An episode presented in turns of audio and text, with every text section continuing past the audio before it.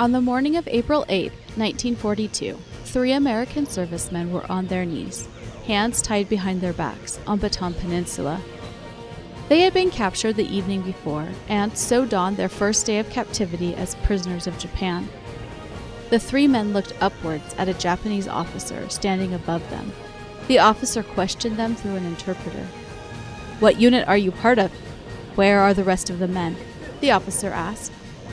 27 year old Jim Gallagher, a U.S. Army infantry captain with red hair, a diamond shaped face, a strong chin, and dirt streaks down a newly shaven face, replied, According to the rules of international warfare, I am only required to give my name and rank at this time. The Japanese officer looked at him for a moment, then reached his hand forward and slapped Captain Gallagher across the face, not once, but three times. Gallagher glared at the man in defiance, but spoke no more words. Around 7 a.m., the Japanese guards ordered the three men and the other 15 captured Filipino and American servicemen into two columns, placing Gallagher at the front of one column to set the marching pace. The hungry men had had no food that morning, and possibly none the day before, as they began the day's 10 hour march. It was just the beginning of what would become known as the Bataan Death March. This is Left Behind.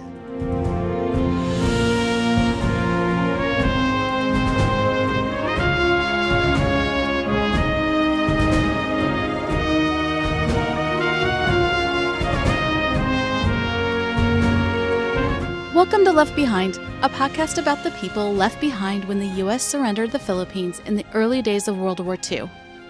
I'm Anastasia Harmon, and I tell you the stories of World War II servicemen and women, civilians, guerrillas, and others captured by the Japanese forces in the Philippines. My great grandfather, Alma Som, was one of the POWs, and his memoir inspired me to tell stories of his fellow captives. On April 8th or 9th, 1942, a Japanese soldier took a photograph that has become perhaps the most iconic Bataan Surrender Death March photograph. The black and white photo centers on three American soldiers, their hands tied behind their backs, sitting side by side on a bank of dirt with bamboo behind them. In the background are unbound Filipino soldiers whose faces are blurry. On the very right of the image, you can see the legs and torso of a Japanese guard. The guard's left hand rests on a canteen at his waist. I've posted that photograph to the Left Behind Facebook page and Instagram profile so you can get a good look at the photograph there. We see mainly the profiles of these three American soldiers. The one closest to the camera is Samuel Stenzler, a 46 year old with thinning, balding hair on his crown and a sharp, fairly prominent nose. He sits on the bank, his extended legs sloping down in front of him. He has a bag on his lap that dangles from a string looped around his neck. We see only his profile, but he appears, at least to me, calm and peaceful, almost complacent as he looks toward the Japanese guard. Next to him is Frank Spear. His legs are crossed at the ankles, and he's looking off into the distance toward the background of the photo. 24 year old Frank has a square jaw that became rounded when his wide smile pushed up his cheeks. But Frank wasn't smiling in this photo. We see only his profile, and he looks agitatedly bored. Next to Spear is Captain Jim Gallagher. Jim's legs are crossed at the knees, and his eyes are looking forward and slightly upwards, seemingly toward the guard's face. Jim's face is streaked with dirt, especially in the nose and mouth area, with a long streak coming from just below his right eye all the way down his cheek. The expression on Jim's face is pure loathing and defiance. This photograph has become one of the most well known photos of the Bataan Death March, and it freezes in time a single moment of the excruciating journey. But what about these men? Who are they, and what happened to them? This is the first of several episodes focusing on the Bataan Death March. Today we'll zoom into the lives of these three men, and I have to tell you, it's kind of a wild ride. So let's jump in. The photo's three men came from very different backgrounds. Samuel Stenzler was, at age 46, the oldest of the men. He was born in Tulsti, Austria, which may have been part of Poland or the Austria Hungarian Empire when he was born. That area of Europe had so much political upheaval and boundary changes in the late 1800s that it's kind of confusing to nail down the precise country. Today, as far as I'm seeing, Tulsti is part of the Ukraine. But most of the documents about Samuel state he was born in Austria, so that's what we'll go with. Also, his birth date is either September 15, 1893 or 1895. The year changes depending upon the source. A couple of sources even state 1890 as his birth year. This date shifting isn't uncommon in immigrant records of the late 1800s and early 1900s, as frustrating as it is. Samuel was one of at least four or five children born to Mauval Stenzler. I don't know Samuel's mother's name. The Stenzler family was Jewish, and Jewish immigrants coming from Eastern Europe in the late 1800s and early 1900s are notoriously difficult to research, mainly due to name changes and misspellings of both their personal names and the locations they came from. In fact, I'm quite proud of myself for tracking down Samuel's father's name. It took some digging. 15 year old Samuel arrived at New York on September 5, 1907, on board the USS President Lincoln with two sisters ages 21 and 18. They had sailed from Hamburg, Germany, and they would have gone through Ellis Island upon arrival at New York. Interestingly, 1907, the year Samuel went through Ellis, was the Immigrant Processing Center's busiest year of traffic with more than 1 million arrivals so Samuel was part of that landmark year. I wasn't able to track Samuel Stenzler in New York City once he arrived, but in May 1915, at around age 21, he enlisted in the U.S. Army 17th Cavalry, which was stationed at Fort William McKinley in Manila. He served as Troop M's bugler, earned the rank of corporal, and was honorably discharged in April 1918. After leaving the Army, he settled in San Antonio, Texas. Two years later, he became a U.S. citizen, was working as a clerk, and was not married. By the early 1930s, he had moved to Kilgore, Texas, where he worked as a life insurance salesman and was active in the American Legion. I found his name in several newspaper articles from the 1930s about the American Legion in Kilgore, just his name listed among a long list of other individuals. And unfortunately, that's about all the newspaper coverage I found about Mr. Samuel Stenzler.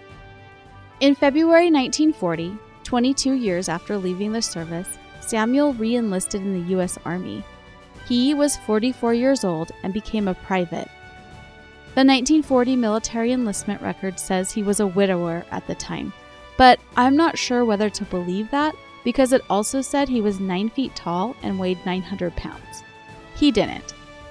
So I'm not sure if he ever married or had children. I suspect not because there's no hint at marriage in any record except that military enlistment, which is suspect. A month after re enlisting, Samuel was stationed at Fort MacArthur in San Pedro, California, and sometime after that, he was sent to the Philippines. Frank Spear was the youngest of the group, just days from turning 23 when he was captured on Bataan. Frank's early life is involved. Frank Spear was born Floyd Cantrell Pruitt Jr. in Phoenix, Arizona on April 15, 1919. He was the oldest of two sons born to 28 year old Floyd Pruitt Sr. and 18 year old Leola Krebs Pruitt. Sometime in the 1920s, Floyd Sr. and Leola divorced. In April 1930, 11 year old Floyd Jr that's our Frank, and his nine year old brother Alan lived at the Maud B. Booth Home for Boys and Girls in Los Angeles, California. The Maud B. Booth Home for Boys and Girls was a home for orphans, delinquent children, and those whose parents couldn't afford to keep them at home. So, for example, a mother might place her child in the home so she could work while the father was incarcerated or otherwise absent from the home. I don't know why the Pruitt children were at the home. Their mother, Leola, was living in Los Angeles in the late 1920s. By April 1930, though, when the kids were in the home, Leola was living with her second husband in Phoenix, Arizona. I believe that their father, Floyd Sr., was living in Los Angeles in the 1920s and 30s. By 1937, Floyd Jr. was back in Phoenix, where he graduated high school. That July, his mother married her third husband in Denver, Colorado, and I believe both her sons lived with her there. In December 1937, 18 year old Floyd Jr. was baptized a member of the Church of Jesus Christ of Latter day Saints in Colorado. But by early 1940, Floyd Jr. and his again single mother were lodgers at a home in Kansas City, Missouri. By this time, he was going by the name Frank Spear, and here's how I learned of the name change. Around 11:14 p.m. on February 22, 1940, a motorist spotted the body of a young man on a highway outside of Sedalia, Missouri. He waved down a policeman and, according to a newspaper, reported seeing a man they believed was dead on the slab. The patrolman drove onto the place and found the boy lying on the slab about two feet from the center. They worked with him, found he was breathing, and brought him to the county jail for the night. At some point, the young man became conscious and told them his name was Frank Spear. The police believe he had collapsed on the highway because he was severely weakened by hunger. When questioned by police the next day, Frank told them that his real name was Floyd Cantrell Pruitt, but that his father was dead and his stepfather, who lives in Ajo, Arizona, is named Spear. Now, just a quick fact check here.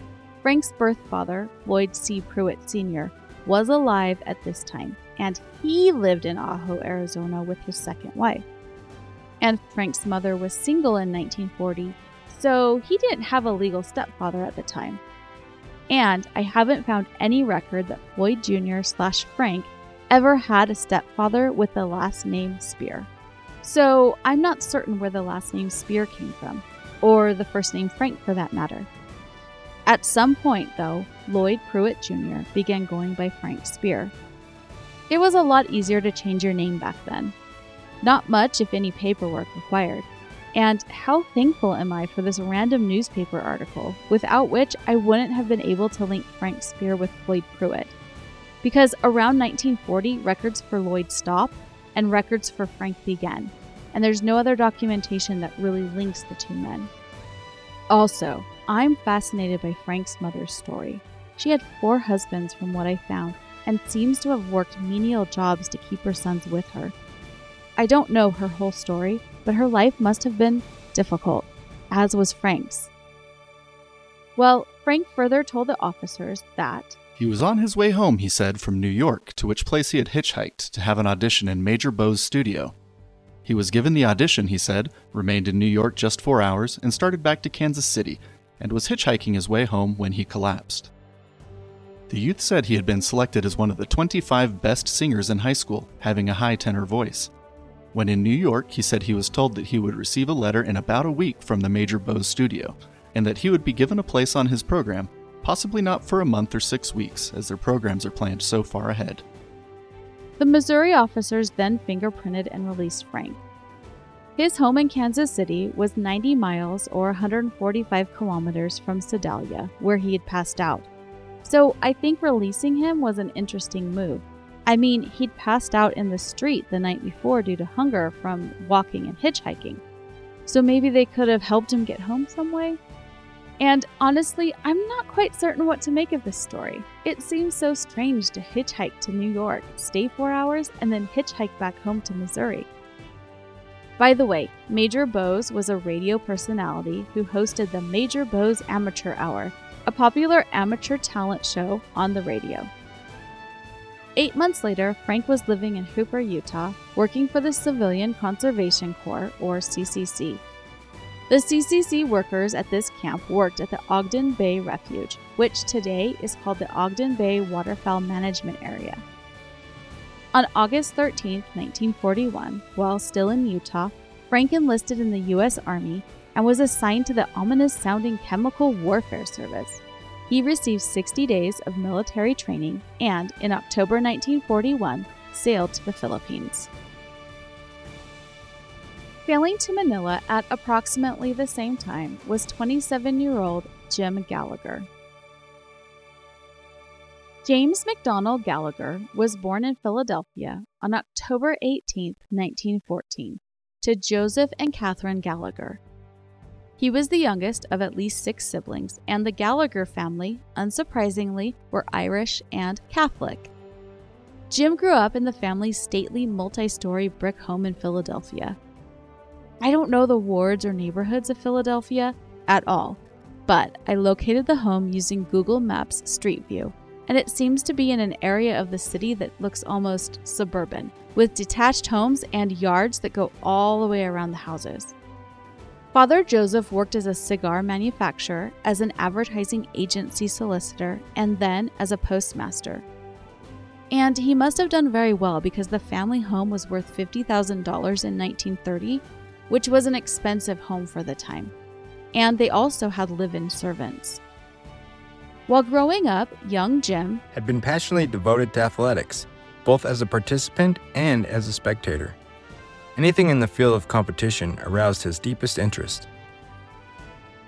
I believe Jim's father wrote that statement, although the source isn't clear exactly who the writer was. That interest in sports would form Jim's career after he graduated from Georgetown in 1936, at which time he was also commissioned as a second lieutenant in the U.S. Army Infantry Reserve. The newly graduated 21 year old returned to Philadelphia and started working for the Philadelphia Record, which was, at the time, one of Philly's leading newspapers. At first, Jim solicited classified ads. Then he became a cub reporter working on the police, courts, and federal activities beat. But eventually, he got the position he really wanted. He became a sports reporter. During this time, according to a newspaper, Jim, wrote a series of articles for the record called Dinny the Dub, which described the frustration of an ardent duffer in such widely separated endeavors as playing goalie on a ladies' field hockey team to fighting a leading light heavyweight contender. A couple of 1940s slang translations here. A dub is a fool, and a duffer is an incompetent or stupid person, someone who is inexperienced at something, especially at playing golf. Jim would try a variety of sports in his guise as Dinny the Dub, then write humorous articles about the experience. Whether Jim really was unfamiliar with the various sports he tried or was just pretending, I'm not sure. And in fact, for someone who wrote newspaper articles for a living, I have found surprisingly few newspaper articles about Jim.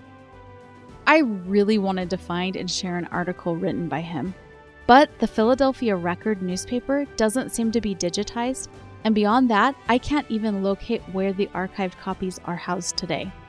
So, in a podcast episode that will use many newspaper article quotes, I haven't found a single article written by the sports reporter, and I think that's what we call ironic, don't you think? But Jim doesn't seem to have been just a farce writer. Jim's great desire and earnest aim was to be a serious writer. He devoted a portion of every day training for this goal. This was his life when, in October 1940, he was called to active service. Again, I don't know for certain, but I think Jim's father wrote that. The next year, Jim was in training at Fort Bragg in North Carolina and possibly in South Carolina. In fall of 1941, he visited the Philadelphia Records office. A newspaper article described the visit. It came as a great surprise to learn that Jim was a reserve officer, United States Army. He came into the office one day in October 1941 in uniform. First lieutenant's bars were on his shoulders. He looked like a soldier. He was a soldier. One of the younger reporters said, Gee, when I'm drafted, I'd like to be in Jim's platoon. Just a quick note I will quote from a few Philadelphia Record newspaper articles, despite what I said above about not being able to find archives for the record. These articles were clippings I found in a book of Jim's letters that his family published. Just wanted to clarify that. Well, shortly after that visit to his former employer, Jim was off to the Philippines, stopping in Hawaii and Guam along the way. He arrived in Manila on November 20, 1941, for the first week or so, he and his unit didn't have a specific assignment, so he enjoyed sightseeing in Manila and buying and shipping Christmas presents for his family. He described the gifts in detail in a letter home to his father. By November 30th, he was assigned to the Philippine Army's Northern Luzon Force. He wrote to his father As I mentioned before, we are to be instructors in the Native Army and will have direct command. Our job is to check on the Philippine officers most of whom are inexperienced. The Philippine Army was the Philippines' national army. It was separate from the U.S. Army until summer 1941 when President Roosevelt, anticipating a threat from Japan, placed most of the Philippine Army under the umbrella of the U.S. forces in the Far East.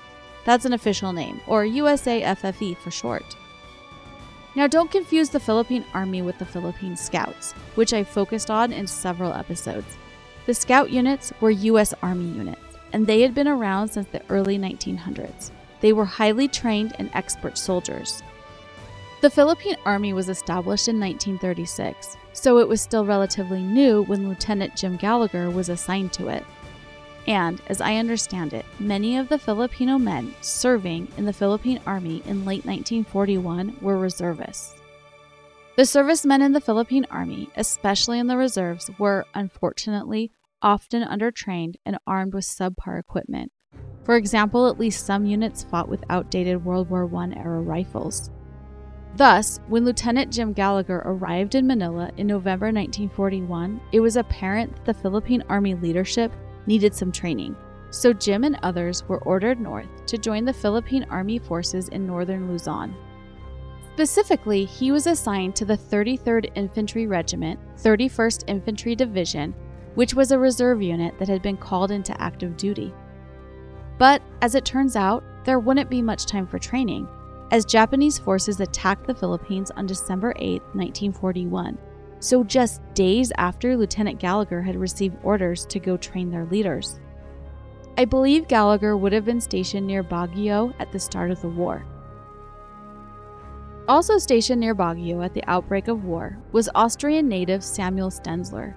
He was part of the U.S. Infantry Regiment on Luzon Island, which is the Philippines' main island.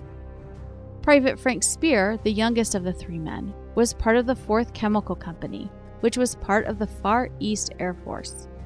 I'm not certain where Spear was stationed when the war started, and I don't know what his unit did as part of the chemical warfare services for the Air Corps. I can't find any information about his unit at all. When the Far East Air Force was all but decimated during the first few weeks of war, most FEAF servicemen joined the American infantry units on Bataan. So, although I don't have specific information about Private Spear, I believe he joined the infantry fighting forces on Bataan Peninsula.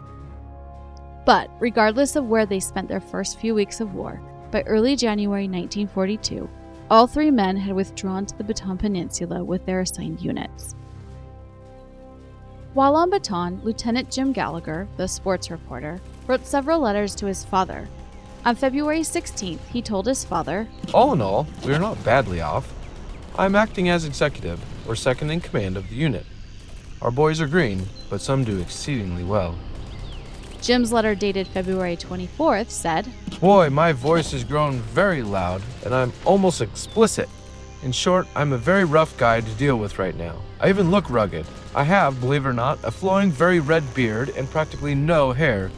My razor blades have given out, but we have a barber. Big news, big news! You now have in your family a full fledged United States Army infantry captain.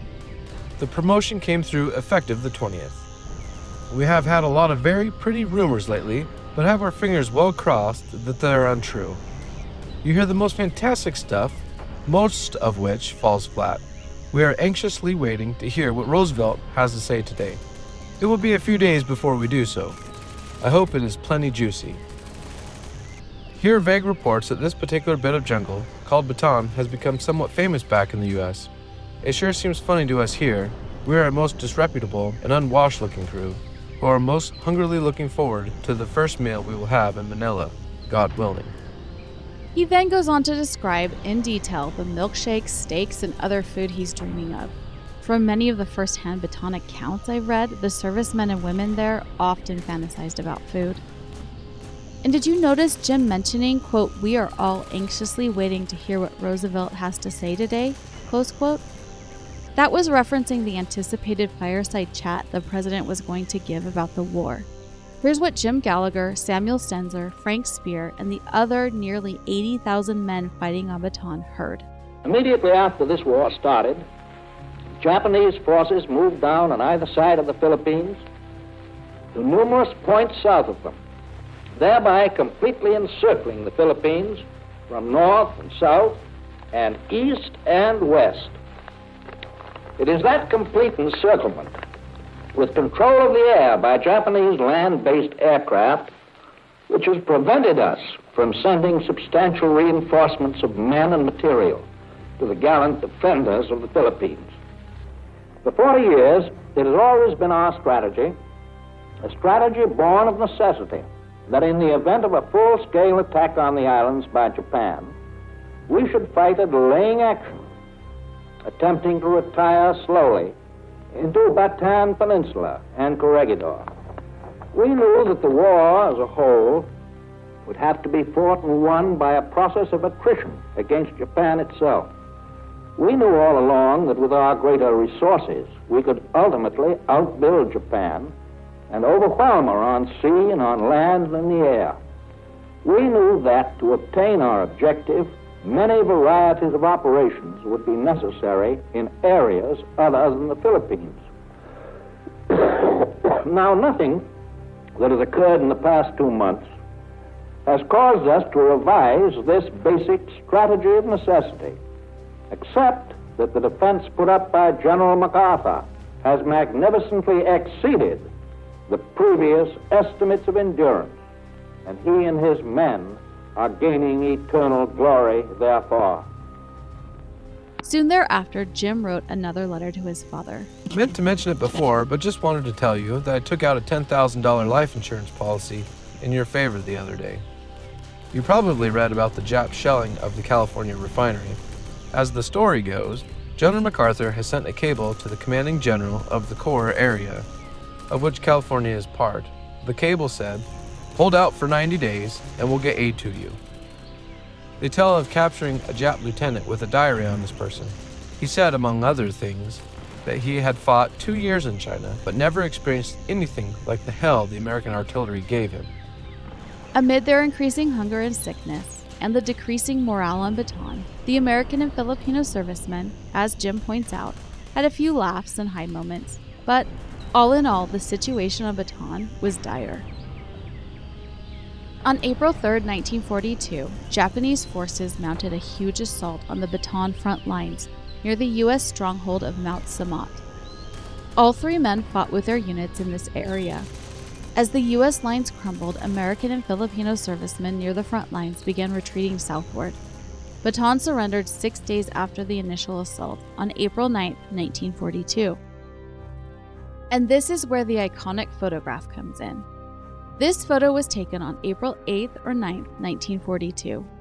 Sources, even the ones that should be most factually correct and official, say it was taken on April 9th. However, first hand accounts of the surrender state that these three men were POWs on April 8th, a full day before Bataan officially surrendered on April 9th. Thus, the photo could have been taken on April 8th. A sergeant named Emmanuel Homburger later wrote I first encountered Captain Gallagher early in the morning of April 8, 1942. He evidently was captured the evening before. He and two others, Frank Spear and Sam Stenzler, were being questioned by a Japanese officer through an interpreter. Whole time, the three were on their knees and all looked pretty woozy. During the questioning, I overheard Gallagher tell the Japs that according to the rules of international warfare, he was only required to give his name and rank at this time. He was slapped in the face by the Jap officer about three times. In this area, there were about six of us Americans and about 12 Filipino soldiers who had been captured in the Mount Samat area on the front line. Based on this first-hand account, it seems that Gallagher, Stenzler, and Spear were captured on the evening of April 7, 1942, near the disintegrated front line. Also, don't you just love Jim Gallagher's defiance? I don't have to tell you more than my name and rank. Of course, the consequence of that defiance was just the beginning of the tortures awaiting the captured men. I don't know if the questioning Homburger describes here was when the iconic photo was taken. In another account, Homburger describes seeing the three men on their knees because they were talking to a Japanese officer who was sitting on a bank of dirt. By kneeling, the three men were eye level with that officer. That interaction happened on the early morning of April 8th. The picture, however, Spear, Stenzler, and Gallagher are the ones sitting on a bank with their hands tied behind their backs and looking up at a Japanese soldier slash guard. So maybe the photo was taken at a completely different time and place. Or perhaps the scene Homburger described is when the picture was taken, and the specific details of Homburger's memory are slightly off. I haven't been able to determine this question for certain. Well, Homburger gives the best account of what comes next, so I'll leave that to him. Around 7 a.m. on April 8, we were lined up prepared to march. Captain Gallagher and I were placed in front of the column to set the pace. We marched all day until about 5 p.m. We were placed under a large mango tree, and the Japs gave us some hot tea and a small sack of cakes for each two men. Captain Gallagher and I split one bag, which had 34 small cakes. He insisted I take them all as he didn't care to eat. He was pretty much weakened after the day's march without food, most likely not having any food the previous day. While we were sitting there, he went out of his head for a few seconds. I asked him what was the matter, and he replied, I wish I knew. From all appearances, he was full of malaria. At the start of the march, Jim appeared as normal as any of us. We were all somewhat weakened and hungry. He didn't mention anything about feeling badly and seemed okay until the end of the march that evening.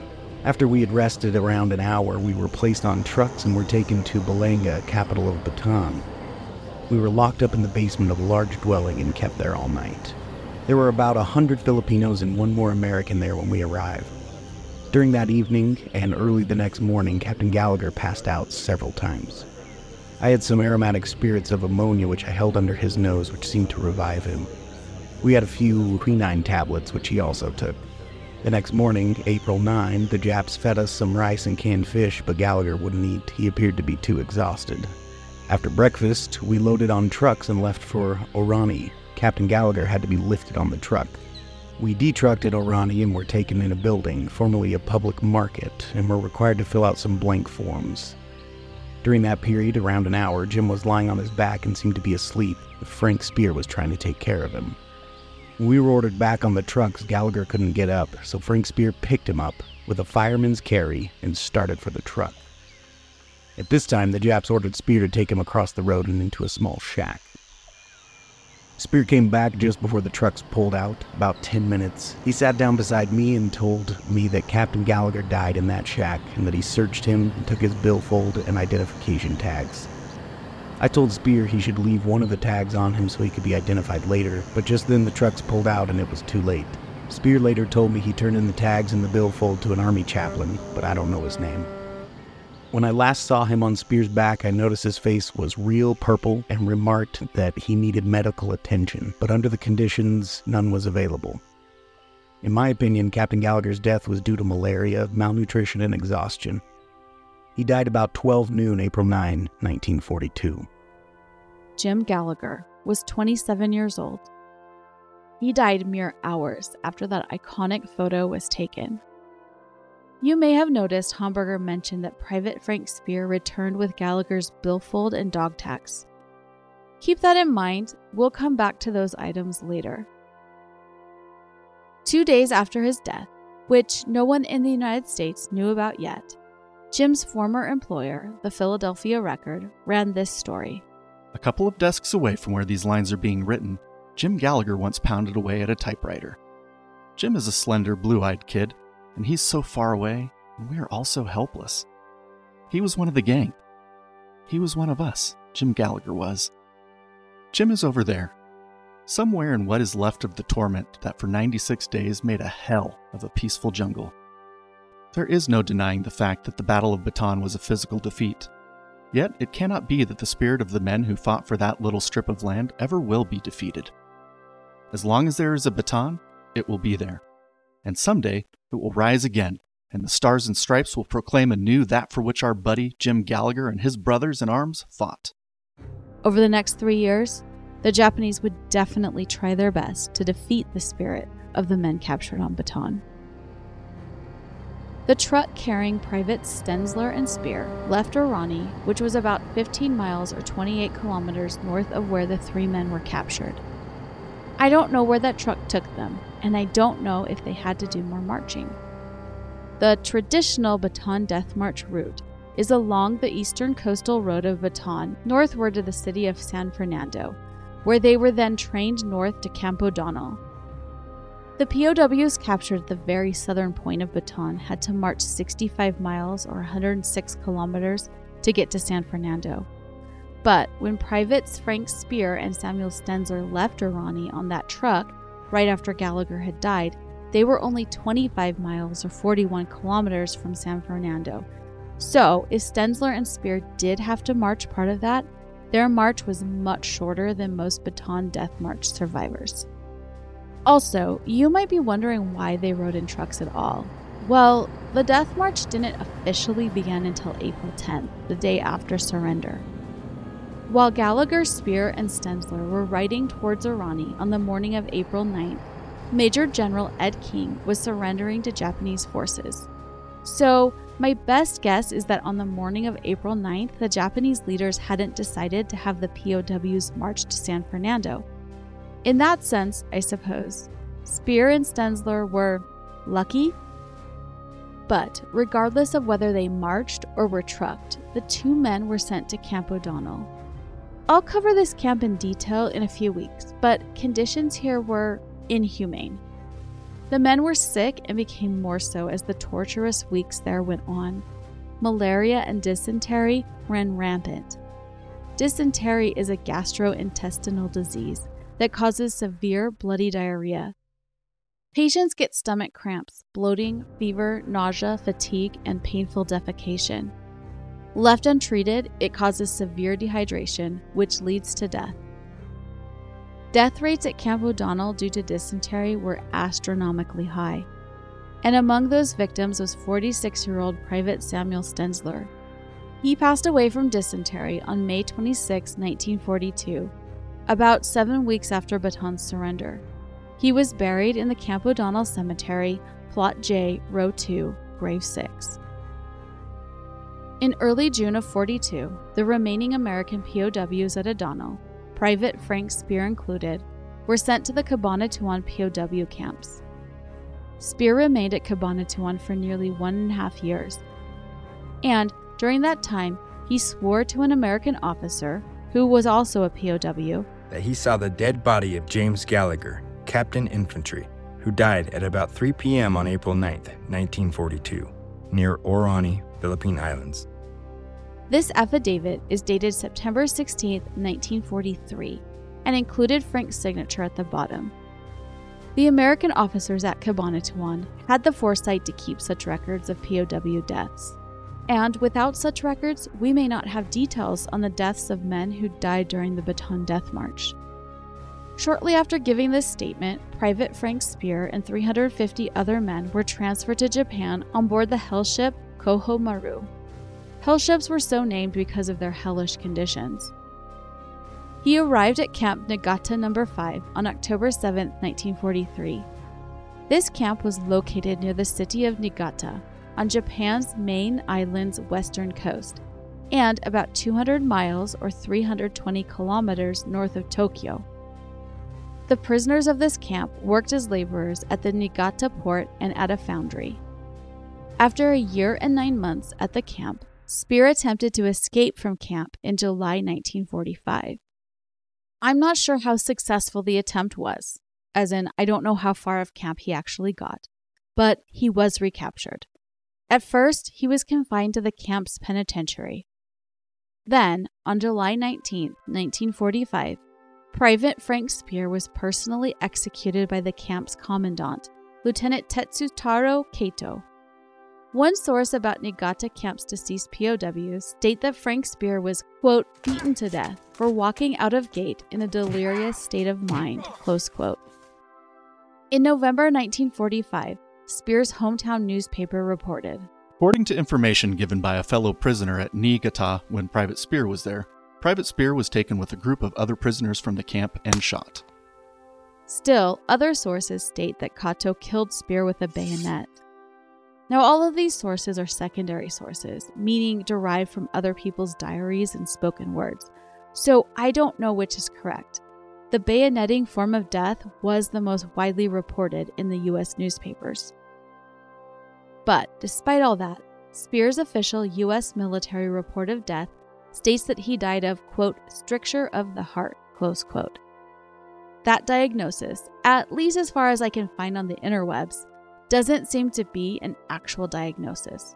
The word stricture means constriction, so I guess that would translate to death by constriction of the heart. However, I suspect this official death information was provided to the US military or the Red Cross by the Japanese government, which would not have put bayoneted by Camp Commandant Kato as the cause of death. Remember, the Japanese were trying to keep up appearances that they were treating the POWs well. Frank's body was cremated and his remains were put in a marked box. He was 26 years old. Six weeks later, on September 5, 1945, the Niigata camp was liberated by American forces. If only Frank Spear could have withstood captivity for just a bit longer. After the war, his remains were returned to U.S. control, and today he's interred at the Manila American Cemetery in the Philippines. Despite Private Frank Spear's official report of death, it obviously came out after liberation that he was killed by the camp commandant, Lieutenant Tetsutaro Kato. After the war, the U.S. interviewed former POWs to ascertain information about war crimes. And my suspicion is that the true information about Spear's death came out then. The U.S. arrested and held war crimes trials against individual Japanese leaders. One of the named leaders was Lieutenant Kato, specifically for the death of Spear, a newspaper reported that Spears was bayoneted after his escape from a Niigata prison camp and his recapture. Kato is also accused of beating and kicking five other Allied internees, one of whom lost an eye. But Kato apparently became a fugitive.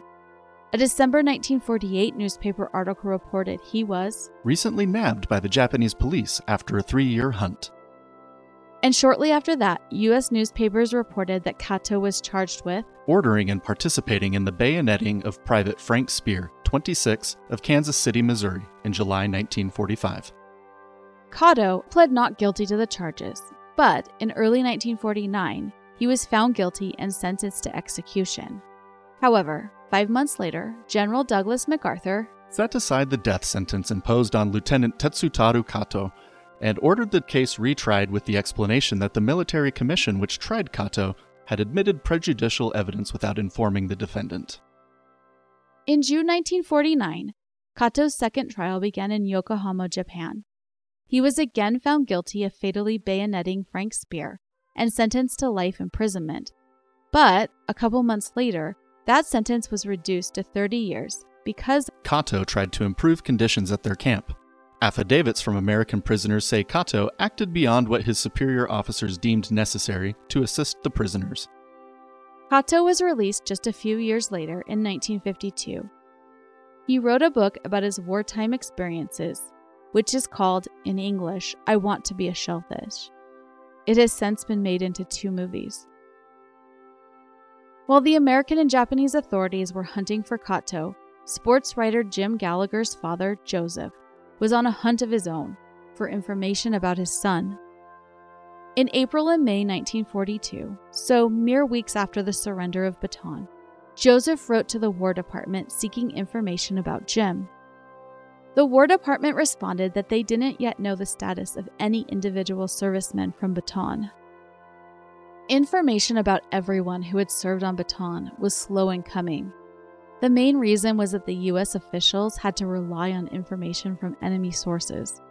And if the enemy didn't provide that information, US officials wouldn't know specific servicemen's fates. Most POWs' families found out their loved one's status in late 1942 and early 1943, after the Red Cross received information from Japanese sources. Unfortunately, Joseph Gallagher never received official word of his son's status. Instead, those letters that Jim had written his father on Bataan finally arrived at the Gallagher home. As he read them, Joseph had no idea his son was already dead. Between the fall of Bataan and the war's end, Joseph Gallagher continued to write letters to anyone who might have information about the status of his son.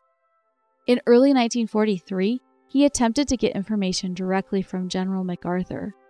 One of the general's secretaries responded General MacArthur has asked me to answer your letter of inquiry concerning your son, Captain James M. Gallagher.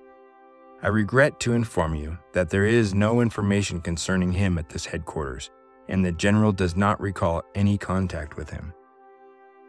In response to a June 1944 letter, the War Department stated It is regretted exceedingly that up to the present time no further report concerning Captain Gallagher has reached the War Department. And then, about a year later, on May 26, 1945, more than three years after his son's death, and as the war was coming to an end, Joseph Gallagher received a telegram from the War Department. I am deeply distressed to inform you corrected report just received states your son, Captain James McD. Gallagher, who was previously reported missing in action, was killed in action on the 9th of April 1942 on Philippine Islands, period. The Secretary of War asks that I express his deep sympathy in your loss and his regret that unavoidable circumstances made necessary the unusual lapse of time in reporting your son's death to you. Confirmation letter follows. In January 1945, the Cabanatuan POW camp was liberated, and with that, U.S. officials got access to Frank Spear's affidavit regarding Captain Jim Gallagher's death. Thus, that document became the official record of Gallagher's death. Not long after word of Jim's death reached his family, Jim's former employer, the Philadelphia Record, wrote We of the Record can never forget young Jim. To his father, Postmaster Joseph F. Gallagher, we can offer a sympathy that at least has an understanding of the fine qualities and the greatness of his son. It is from the lives of so many young Jims that victory for America has been achieved. But the news of his son's death didn't end Joseph Gallagher's search. You'll recall Sergeant Homberger's account of Jim's death from earlier in this episode. That account was in a letter written to Jim's father. The account states that Jim's body was left in a shed near the Bataan town of Orani, and that Spear handed over Jim's billfold and dog tags to a chaplain. Armed with that information, Joseph mounted a four year campaign to identify his son's remains, as well as to obtain that billfold. He wrote letter after letter to anyone who might be able to help him the Quartermaster General's office, his U.S. Senator, the mayor of Orani, where Jim died, and even the Catholic Archbishop of Manila. Joseph's U.S. Senator sent multiple letters to various other military and War Department sources. Joseph's letters, both those before and after the war, show an anguished parent searching for any information about his son. And it's heartbreaking to read through the letters, especially when they're presented one right after the other, just begging for anyone to help find his son. It's truly tragic. The Quartermaster General's office, that's the military office at the time charged with identification of soldiers' remains, as well as soldiers' personal items, does seem to have attempted to locate Jim's remains and his belongings. But they never could. And honestly, both requests were probably impossible. Regarding the billfold, Japanese soldiers stole anything of value from American and Filipino prisoners after surrender. Odds are the billfold was taken from the American chaplain by a Japanese soldier, and there's absolutely no documentation of what would have happened to it after that. Regarding Jim's remains, Jim died on that chaotic day of surrender, and Spear had taken the dog tags rather than leave them with Gallagher's body. So it was anyone's guess what happened to the body of a deceased American POW with no identification. After the war, some human remains believed to be American servicemen were exhumed in Orani. That's the burial where Jim died. But none of these remains matched Jim's dental and other identifiers. In 1948, a farmer near Orani was excavating an avocado tree and found human remains. The U.S. Army dug around the area and found the bones, which were in very bad shape, described as rotting because the avocado tree's roots had grown into them. And the remains seemed to have been unusable for identification. If only Spear had left one of the dog tags with Gallagher's body. In 1949, seven years after his death, Jim Gallagher's remains were declared non recoverable, which remains his status to this day. The Quartermaster General's office, however, was able to locate and identify the remains of Austrian native Samuel Stenzler. You'll recall that he was buried at Camp O'Donnell, And thanks to meticulous record keeping by Americans at the camp, his grave was easily located after the war. Then dental records further confirmed the identity of Samuel's remains. The Quartermaster General's office, however, had to spend time identifying Samuel's next of kin. At first, a cousin of Samuel's, who lived in Dallas, Texas, attempted to collect Samuel's remains for reburial in the United States. There was quite a bit of back and forth between the cousin's attorneys and the Quartermaster General's office to obtain information about all of Samuel's living blood relatives. That information was needed in order to determine exactly who was the next of kin, and thus had rights to his remains and possessions, and probably his back pay and insurance money. As an FYI, rights to remains went in this order 1. Surviving widow, 2 sons over 21 in order of seniority, 3. Daughters over 21 in order of seniority, 4. Father, 5. Mother, 6. Brothers over 21 in order of seniority, 7. Sisters over 21 in order of seniority, and finally, extended family.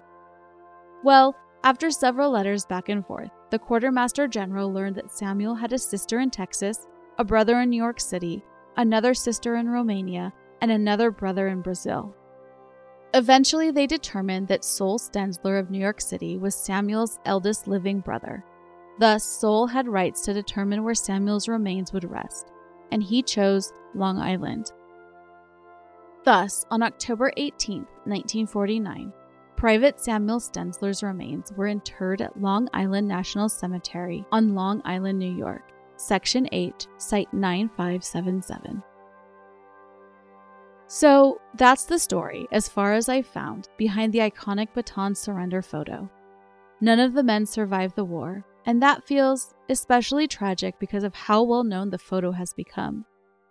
But Spear, Stenzler, and Gallagher were just three of some 70,000 American and Filipino servicemen captured on Bataan and who would endure the Bataan Death March.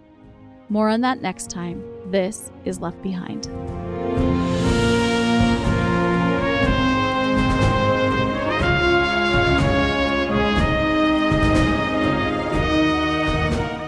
Thank you for listening. You can find pictures, maps, and sources about Samuel Stenzler, Jim Gallagher, and Frank Spear on the Left Behind website and Facebook page, as well as on Instagram at Left Behind Podcast. You'll find the links in the show description. If you enjoy this podcast, please share it with a friend. Word of mouth is the best way people learn about podcasts.